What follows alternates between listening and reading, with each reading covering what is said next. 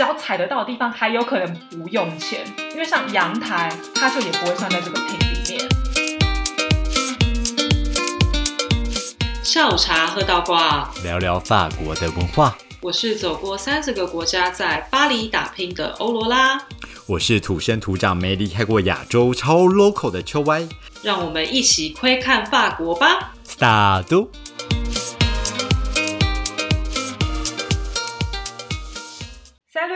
驴，开了哎，你知道我昨天呢就收到 Apple Podcast 的信，Apple Podcast 的信对嗯黄标，不是是 YouTube 在黄标好吗？连这个都有黄标。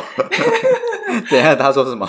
他就跟我说：“恭喜你们，这个月是台湾区的什么一百多名之类的。”然后我心里就想说哦，一百多名，这代表是好还是不好呢？呃，对，所以是好还是不好？你有去查过吗？我算了一下，因为我看大家说现在好像一个月平均有一百多个新的 podcast 节目，这么多？那所以我随便算一下，假设从去年开始好了，那这样台湾应该也有个两千个频道，应该有吧？所以一百应该算是还可以啦。而且毕竟我们如此不积极的行销，然后还可以有一百的成绩。还是他这个分类的人特别少？哎、我就算了一下，哎、社会与文化类是最大的、哎，我很意外。啊，真的对啊，大家多喜欢听那个社会跟文化的八卦。太感人了！如果被你这么一说，我本来想说一百名，怎么听起来好像是一个很遥远的东西？不是，可是你想，他寄信给我，就代表说他觉得是好的，是吧？不然有人说，哎、恭喜你，你你两千名，你超烂哦，这样。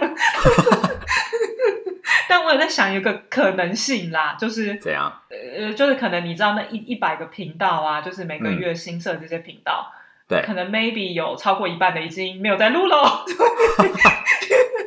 其实我们就是赢赢过那些就是现在已经停止的 podcast 节目，没关系，这就是心酸。进步的证明。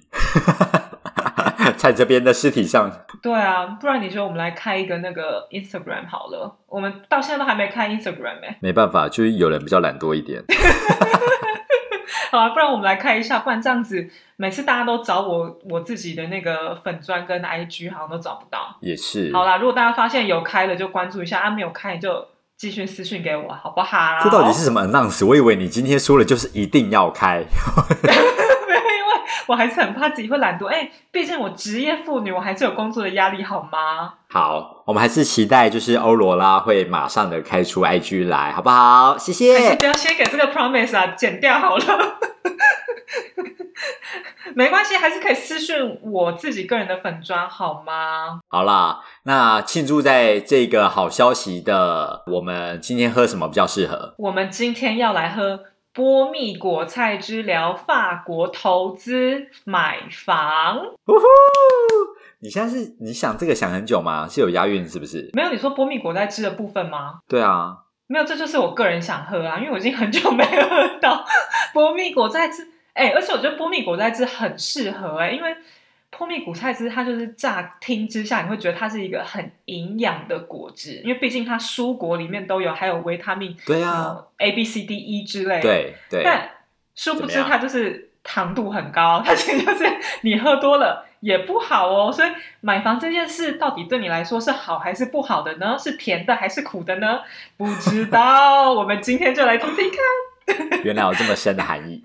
我每一集都很认真的在想我们要喝什么，用心良苦。那既然这样子的话，呃，我觉得我们的听众应该会蛮好奇，就是法国的一切嘛。我们之前讲的食物、讲的搭讪、交友啊等等的，我觉得他们应该也会很热衷在今年在台湾，可能近期啦，在台湾都很热衷的话题，就是法国人会不会做投资买房这件事情。哎、坦白说，我觉得我听到我身边有投资或是买房的法国人，真的非常之少，特别是投资。就像你不觉得像台湾，每一个人多多少少都是对基金或是股票有概念，然后很多人基本上都是有买股票的。是，在法国这边呢、你只要随便跟一个人讲说，哎、你有买股票，他们就会露出一个很惊讶的眼神，就是 你这么世故，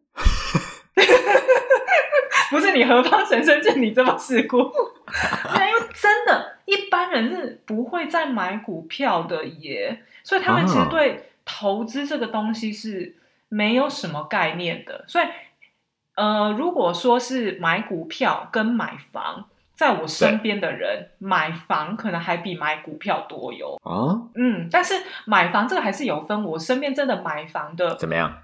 法国人是很少，就基本上你是可能有组织家庭啊，有小孩之后有买房这样，但如果我听到就是大家说，哎，我买房了什么，就基本上那一对 couple 怎样？就是其中有一个人是亚洲人或台湾人，这么好辨别？对，就是你知道，就是我不知道，因为我们就是有土司有财啊，在台湾就是嗯嗯你要有投资或是买房这样的概念，所以很多人就会开始洗脑另外一半，就是说，哎，买房真的很重要哦，然后每天在那边催眠 催眠，然后有一天他们就想通喽，不然买买个房好了，这样。所以，当你发现你周遭年轻的一些法国朋友们，他有买房的话，maybe 他另外一半就说：“你老婆是不是亚洲人那你就这句先问下去，大概百分之五十就中了。？”哦，OK，OK，、但不过老实说啦，我觉得在嗯法国这边，你有一个基本稳定的工作，你要买房其实不是这么，困难吗？嗯，我觉得不是这么难。而且通常你工作一段时间之后，你有 CDE，CDE 就是在法国这边，它的工作有分你是长期的合约还是短期的合约这样。然后 CDE 就是长期的合约，所以基本上你如果不想走，公司是没办法赶你走。但他如果赶你走的话呢，他就是要付你资遣费对，然后而且你还有一个大概是两年，最多两年的时间，你可以拿到社会跟国家的补助。所以基本上你哦拿到 CDE 这个合约的话，有一点算是无敌啦。这就是适用在外国人身上嘛，对不对？所以外国人、本国人都适用啊。哦，OK，所以基本上，你如果拿到这个合约，然后工作了一段时间，你就真的是可以认真考虑买房的事情，因为你拿到这个合约，基本上你贷款也会比较容易这样。哈哈，哦，对啊好，而且还有一个族群，就是怎么样？非常喜欢在法国，甚至是我说海外国家好了，买房就是中国人。你知道 为什么吗？为什么？因为中国人他们就是在自己的国家呢，他们买房的话，他们是只有七十年的使用权。他今天买房嗯不像台湾，你买的那个房子就全部都归你所有，就是你的啊，但他们不是，他们只有七十年的使用权。啊，所以意思就是，你今天买房好了，那你有可能传给你儿子，但是你要传给你孙子，可能就没这么容易。就除非你们一家就是都很短命这样，有这种规范啊，嗯，对，他就只能买七十年啊。所以他如果今天来法国买房，可能就会觉得很划算，因为你买就是一辈子的一辈子祖产呢、对不对哈？哈哈哈，啊，中国有这种限制哦，难怪他要在各个区域，嗯，土地就国家的、啊、这样。哈哈，那其实中国人很容易去四处各地把那个房价给炒高高，哎你现在在说，maybe maybe 的你国家吗？母你的对你的母国，我怕有时候你会忘记你的母国在哪里。我没有，我都记得破蜜果菜汁，怎么可能？太可怕了啦！难怪台北的房价也都很惊人。对，哎，我觉得我们今天就可以来比较一下房价这部分，对，我觉得蛮有。趣的。嗯我们要从哪里开始比较会比较好？嗯，你说说看，台北现在的房价多少？好了，一平蛋黄区台北的蛋黄区，我觉得应该至少也都是呃八九十以上。对，蛋黄区我应该是有的。台北市吗？还是对啊，就是北市啊，现在说的就是北市，不是吗？不然你还要说到新北嘛？新北当然，新北的范围，因为台湾的新北范围非常的大，你要到很便宜的一定也有，像什么巴黎啊、金山、万里嗯那种都很便宜。但台北市里面，巴黎金山那种？嗯，巴黎哦，巴黎可能一瓶可以到，我觉得他们的均价可能是二十均价啦。四分之一这样。对，然后如果你再去看到什么三只啊、金山啊，它可能就都是一定是低于二十、有些城甚至低于十万，maybe 都有，你都找得到。哇塞，对啊，对我来说就是一个另外一个世界耶，怎么这么便宜呀、但但你会想要住那边吗？我觉得也是一个问号啊。就像好，你今天你会想要住在所谓的三只，然后你会想要住在所谓的巴黎，毕竟交通跟那些都是有差异的。对啊，比较不方便啦。哎，不过你这样一说，我觉得小巴黎跟大巴黎的房价好像也就差不多，像你这样讲的，哎，就我说那个落差这么大吗？嗯，就差不多二分之一到四分之一，因为像小巴黎呀，对，大概就是。平方米的话，是一平方米大概七千到一万四欧。如果我们找一个平均值的话，大概就是一万欧一平方米。所以把平方米再换算成台湾的平的话，大概就是一百一十万一平。哈，对，小巴黎吗？对啊。可是你看，你一百一十万一平，跟台北的八九十万一平，好像也没差很多哎。啊，OK。哎，对耶，对啊，而且你看哦，如果因为这是小巴黎是蛋黄区嘛，那你今天如果到蛋白区的话，基本上它可能就直接砍半，或是到四分之一。嗯哼，所以说什么你要找什么二三十万一平的，基本上你也是找得到，但可能就是像你刚刚说的，就是在巴黎金山那个位置这样。哦，而且重点是怎样？台湾的平它会给你加公社，所以基本上你买到的平。你是不是大概有差不多三十趴？你就是付给公社哎，真的，我觉得平均下来差不多三十趴啦。对啊，但你看，如果在法国这边的话，你今天算的平啊，里面是完全不含公社，所以就是你纯使用面积来讲哦，就是你脚一定踩得到地方，你只要踩得到的地方还有可能不用钱，因为像阳台，它就也不会算在这个平里面哦，真的哦，包括你楼高啊，没有在一定的。范围之上，大概是一点五还一点八以下，我有点忘了。反正就是你差不多比一个人身高再低，或是差不多以下的那个空间是不算钱的哦。所以今天你如果是那种阁楼太小，它不会给你算在那个平里面。所以是不是很实际？哎，就是很实在耶。法国差很多哎，你知道三十趴的公设比多惊人吗？很惊人，就根本用不到，而且台湾连雨遮都要算在那个建地平数里面。所以你看哦，假设今天你八十平好了，你在八十平中山区，你再算上你的公社三十趴好了，所以其实你换算下来，你在台北你可能一平是买也是差不多一百一十万呢，所以跟小巴黎是一样的啊。那小巴黎的人赚的跟我们差不多吗？小巴黎的。物价跟薪资大概是台湾的两倍，所以你不觉得很不合理吗？我们来算算看，我们我们拿同一个例子来算好了，好，然后看看在巴黎跟台北的结果会是怎么样。好好，我们用小罗来算，小罗是不是？OK，好，小罗呢，他今天假设月收入三万好了，三万还 OK 吧？就是大概一般正常的收入这样好。然后他今天呢，他有一个自备款好了，还有自备七十万好了。那七十万他可能自己存不到，就爸妈给他，或是或是一些遗产费什么，好了，随便。Any，我们不管，我们不管他怎么拿到那七十万的。对，好，那基本上你想哦，因为法国的贷款是这样算的，就是他会贷给你的钱就是你薪水的三分之一。所以今天呢，他收入是一个月三万嘛，所以。基本上巴黎的银行会贷给他的就是一个月可以给他一万块这样，那我们都不要算很复杂的那些什么贷款利率啊什么挖沟，我们就全部都先不要算，因为太复杂了。好，那这样子我们来算，他假设他拿得到嗯三十年的贷款条件好了，因为其实三十年在巴黎来讲是已经有点长到不可思议了，一般就是二十年、二十五年、二十五年都已经算很多，但没关系，我们就按照台湾，因为台湾是不是现在可以贷到？三十还四十年，对不对？现在已经可以到四十了。嗯，对啊，好，没关系，那我们就取一个三十年，就是两边都合理的、还合理的条件，这样。嗯嗯，好。他刚刚说了，他收入三万元，贷到一万元，那这样的话，他可以买一个大概差不多三百六十万的房子。好了，那这三百六十万的房子呢，差不多就是。十万欧，所以十万欧，他在小巴黎就可以买到台湾的差不多三平的房子吧。那如果在大巴黎的话，就可以买到六平左右，六平到八平左右。对，对，所以基本上你今天你如果是一个月收入三万块的人，你还是有资格去买到一个六平的房子的。所以你看六平其实还 OK 啦，就是在。巴黎这边算一个小套房吧，对。但如果是六平的话，就是你不是住在小巴黎啦，你可能就是住在差不多像新店啊，或者是呃板桥类似这样的地方，嗯但还不错，我觉得六平已经算有一个空间了，呵呵。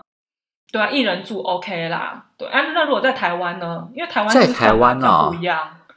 嗯，呃，在台湾其实因为台湾你知道很方便嘛，反正就是你用五九一随便拉一拉，你就会看到，就是你可以大概看到最便宜的，可能也一样是套房，就小套房，你可能房间只摆得了那一种单人床，然后再加一些简单的家具设备那一种的。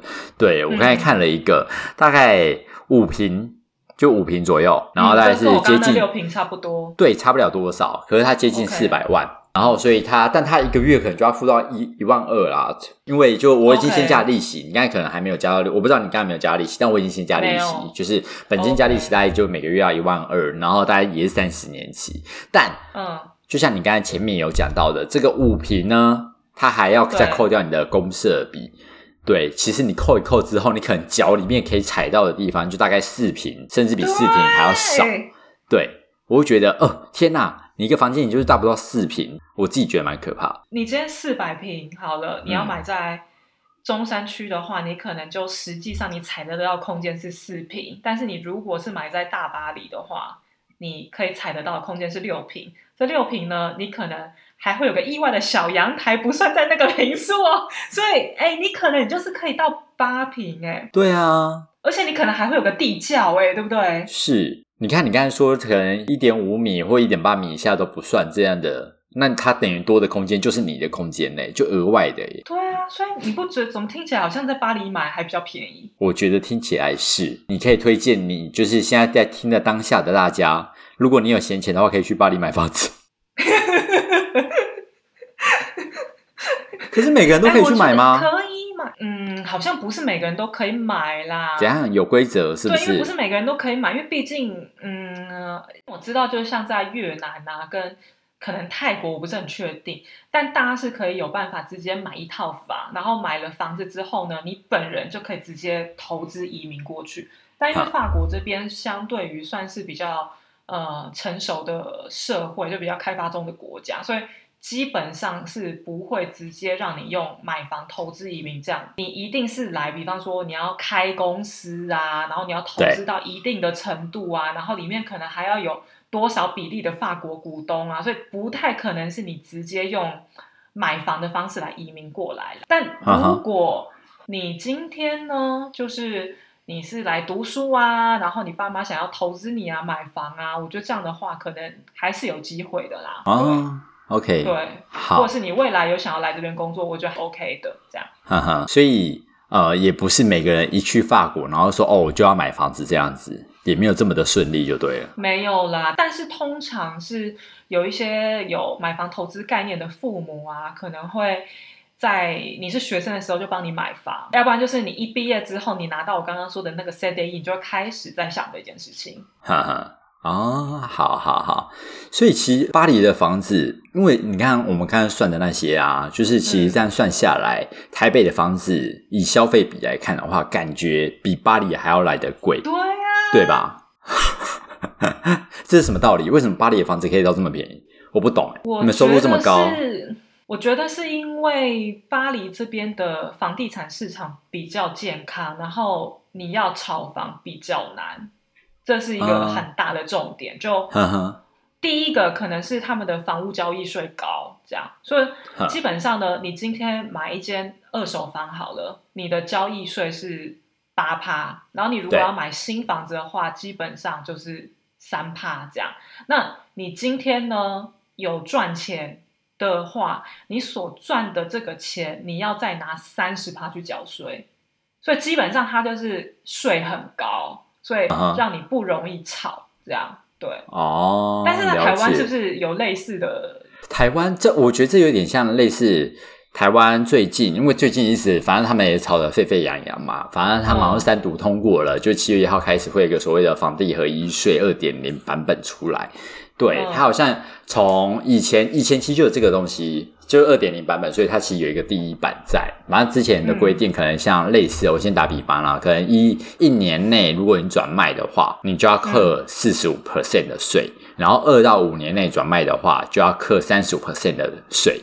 然后后面会有再集聚。那这样很像哎、我刚才说这是一点零，所以二点零它变得更严苛一点，就会变两年内销售的话，你转手卖的话都是四十五 percent 的税。哎，那这样怎么还是大家有办法这样一直炒房？是不是大家都用人头买房啊？就是避掉这件事情。我自己觉得啊，反正自己想要赚钱的人，或是他们想要努力，就是从房地产里面获得盈利的人，一定就自己的方法去钻这些漏洞，或是用自己的方式去找到最适合的、最适合自己买卖的。呃，那种利率啊，或是那种利益所得到底在哪边，他们都很懂。啊，所以有办法跟政府玩就对了。对啊，然后台湾的利率，反正现在的存款利率又低或干嘛的，所以你钱也都只能一直撒在房地产里面是最快的。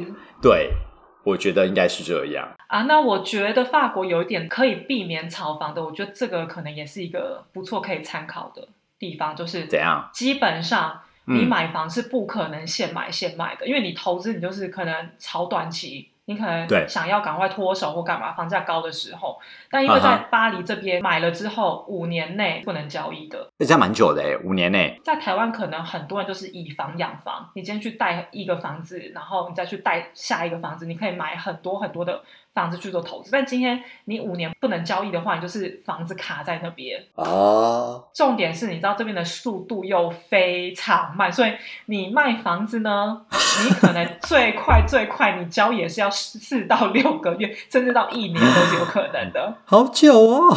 今天如果突然发生一个什么重大的那个国际事件，好了，那你刚好就在那一年内房价就下跌了，那就 sorry，你运气不好，我们的动作就是一年才会帮你卖房子哦。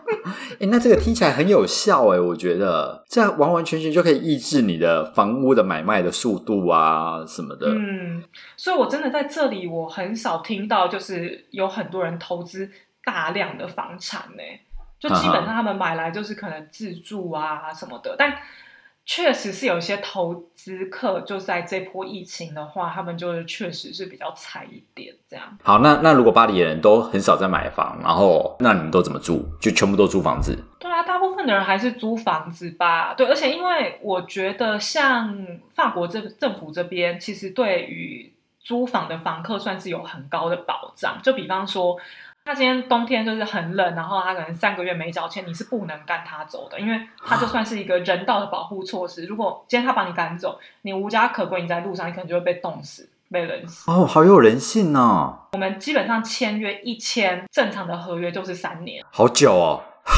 像台湾有很多金店面，那些房东不是看你生意做得很好，嘛就突然就说啊，明年涨房租就，是对下个月给你涨一万或者涨多少之类，在这边是不可能会发生这种事情，因为你你一签就签三年嘛，然后法国政府还会有一个就是调涨房租的比例这样。嗯所以基本上你要调涨房租可以，但是你的比例要按照政府的规定，所以它不可能像台湾就是什么一次就是给你涨个一万、十万这样子，是不可能的。哦所以它房租是有这个限制的，那其实还蛮房客主义的感觉。是这样子没错，就是因为它对房客有很高的保障，但相对于说你房东也会有很大的权利。你知道在这边要找个房子，真的就是跟面试没两样哎、在这边，你一个，我们说疫情前好了，因为现在疫情有点不准，这样。对，在疫情前，基本上你看到一个好的物件，你要去租它，你就是你要跟房东说，哎，我真的我是谁，要先自我介绍，然后我有稳定的工作，我很喜欢你的房子，然后我可以去看房吗？我跟你讲，巴黎这边房东都超拽，他就会说，好，那就是礼拜天下午三点，然后你礼拜天下午三点去的时候，你就发现。可能有五个人、十个人跟你在排队在排队等面试，他就看谁的条件好，而且你就是你要把你的个人资讯全部都铺露给他看，就是你的薪资所得、薪资单、嗯这些东西，你全部都要给他看，因为他要看你的薪资是不是能负担这个房房租，所以基本上也是像刚刚说的。你买房的话，银行会看说大概差不多你薪水的三分之一嘛，去负担这个房贷。租房也是一样，就基本上他会看你说，OK，你你的薪水的三分之一是有办法负担这个房子的，他才会租给你。所以你知道哦。每个那个租房，你真的就是跟面试差不多，那个难度真的很难呢。你面试你还可以靠你的，比方说你的口口语条件呐、你的才华去震慑对方。这个东西不是哎、这个租房这东西，你就是直接薪资单给他对啊，这真的认真就是在找工作的感觉。你知道这就是相对的啦，因为你一签你就签三年嘛，对不对？对对对，因为你后面保障是多的。嗯，对，你要你要自己走或是房东走也可以，但是你要提前告知。对，对啊，这样算合理啦。还是你现在去买，你去法国，你在直接在那边买房子算，你不要当租客，这个时间点应该不错吧？其实肺你知道我那时候就在想啊，你记不记得那个台湾 SARS 的时候，房价其实是有下跌的，然后那个时候就嗯有很多人扼腕，就想说。啊，那个时候怎么没有买房？就是买了，真的就是赚到。所以我那时候心里想说啊，我们有 SARS 的经验，来看看这一波会不会跌。然后呢没有跌哦，法国也没有跌吗？跌不下来，就算真的有小小的跌幅，那个也绝对是在两帕之内，就是非常非常小。基本上整个整体走势都还是持续往上涨。但现在 COVID 的关系嘛，对所以你看，第一个留学生就变很少，因为大家不想来。然后第二个游客变很少，你知道游客、罗浮宫一年的游客基本上是一千万人，哦，对，光是去年嗯二零二零年，二零二零年他们还有营业个几个月哟，他们二零二零年的损失是三十亿元哎、所以你想，基本上做 Airbnb 啊这些短租的生意，基本上都死了嘛。对，然后你留学生的生意你也死了，所以基本上巴黎是多了很多空房，变成是你供给量很大，需求很小。你还是房租不降哎、因为基本上你住在大巴黎人还是太多了，所以你有机会的人还是可能会想往巴黎市中心去搬啊什么的，所以这个房租就是哦，反正怎怎么样都下不来，来，很神奇。对，下不来。而且有有些人，他们像那种以就是买房养房的那种投资客，他们就会想说。啊，糟糕！现在就是因为怎么样租不租出去，那他想卖掉好了。那卖的时候，他还会把他的价钱可能再往上再算一点，因为他等于是赔售嘛，他不希望自己的售价不就变太低，所以反而还涨了呢。看起来都卖得更高喽，他们也不怕没有人买啊。而且我有说，嗯小巴黎的大小大概就是台北市的二分之一到三分之一，嗯，对，所以你可以想象是多么的精华，而且。在台北讲蛋黄区跟蛋白区，蛋黄区就是台北市嘛，蛋黄区是新北市嘛，对不对？在这边呢，除了蛋黄区跟蛋白区中间还有一个蛋膜区哦，就是蛋黄跟蛋白中间的那个膜，这样那个膜还是会稍微贵一点，就差不多到二分之一之类的价钱，然后在外面就更便宜这样。所以你知道到那个整个蛋白的大小啊，是台湾的三分之一耶。所以你说的大巴黎的这个概念，基本上就是可能好从基到哦苗栗这样哎。对，很大哎。所以你说你苗栗的人可能还是会想往台北挤，你知道？就如果你的工作是在台北市里面这样，对对，对，所以这个房价还是很难降下来欸。哼哼。那你现在是住大巴黎还是小巴黎？你是不是住小巴黎？我现在住的就是淡摩区，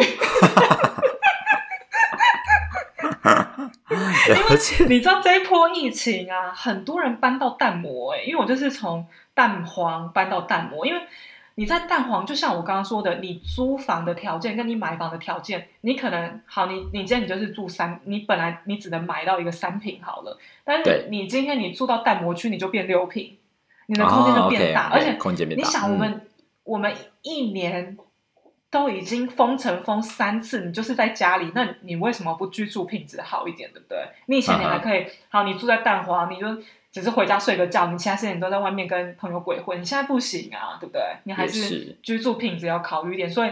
现在蛋白区房子也是涨涨涨涨个不停呢。那政府会有什么抑制这种涨，就是房屋涨价的状况的什么行为吗？像台湾有很多那种老人住宅啊，或是社会宅啊，这几年我觉得越来越多。巴黎也有吗？哎，你讲到这个也是蛮有趣的。法国这边有一个很特别的老人房，这个老人嗯给老人家住的其实它不是给老人家住，它就是呃，它其实有点像是买乐透的概念，就基本上这个房子的持有人是一个老人，然后这嗯个老人呢，他有两个形式，就第一个他是住在这个房子里的，第二个呢是他不住在这个屋子里的。所以基本上你要买这个老人房呢，你可能只要用市价的一半的金额，你就可以买得到，所以是非常划算，对不对？嗯，但是这个金额呢，你买的这个金额不是你最后的金额哦，因为你还要付这个老人每个月的用钱，就你可能要付可能五百欧啊、一百欧，就等于是你买了这个半价的房子呢，但是你每个月你都还是要付租金这样但是你这个租金是等于是在养那个老人，哦，好酷哦，就等于是长照的一个政策哎。对，所以说它其实就是你可以变相的，就你很有爱心，就去照顾那个老人。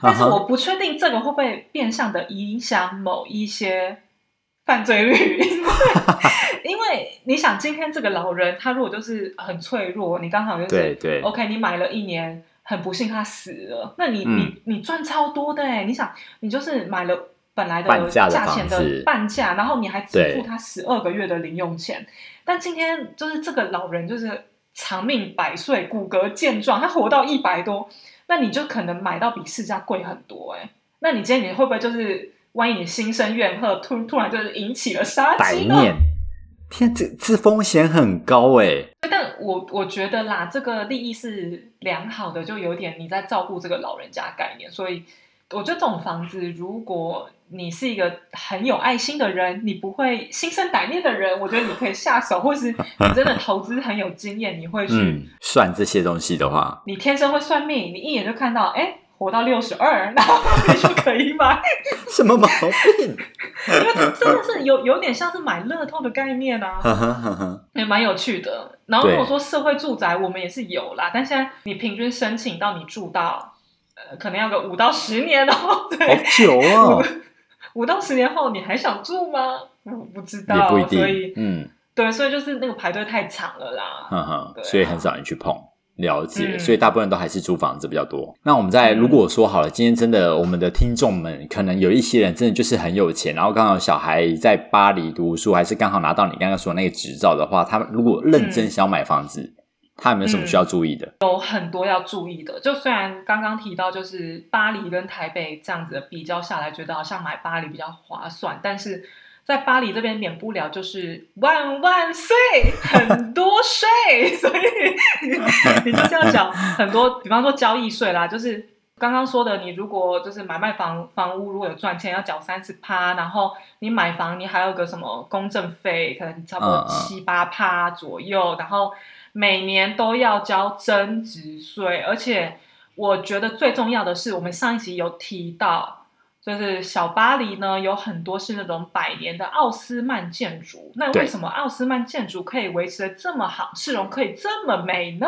就是因为每年或是有固定的时间呢，你都要定期做房屋的外观维修。那这个啊东西是政府强制的哦，哦，这是规定的啊，嗯，你不能不做哟。那今天你若不做的话，政府就会强制帮你做。那你可能你付的那个罚款就又更多了，对。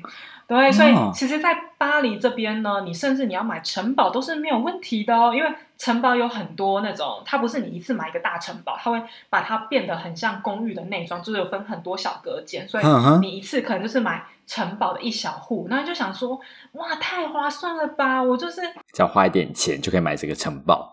对，你知道我住在一个可能新北市的地方，不在台北市，因为你知道，就是你不可能在巴黎里面买城堡这样，然后你买到一个大概新北市的地方城堡，然后你只要花台币可能五百万你就买到了，是不是很划算？对啊，听起来很开心维。修费付到死，而且你你的那个城堡那个草皮那么大，定期维修哦，所以你你就知道为什么城堡的城堡主人那些可能以前古代的公爵啊、王族什么的会脱手，就是因为无力负担城堡维修费。好可怕哦！这听起来无限费用哎。我觉得这一些都是要考量进去的啦。对，可以认真的做一下研究，因为我们这一集还是讲比较就是初级的东西。哦那你真的要买房，你还是要更进一步去做探讨、研究，这样好不好？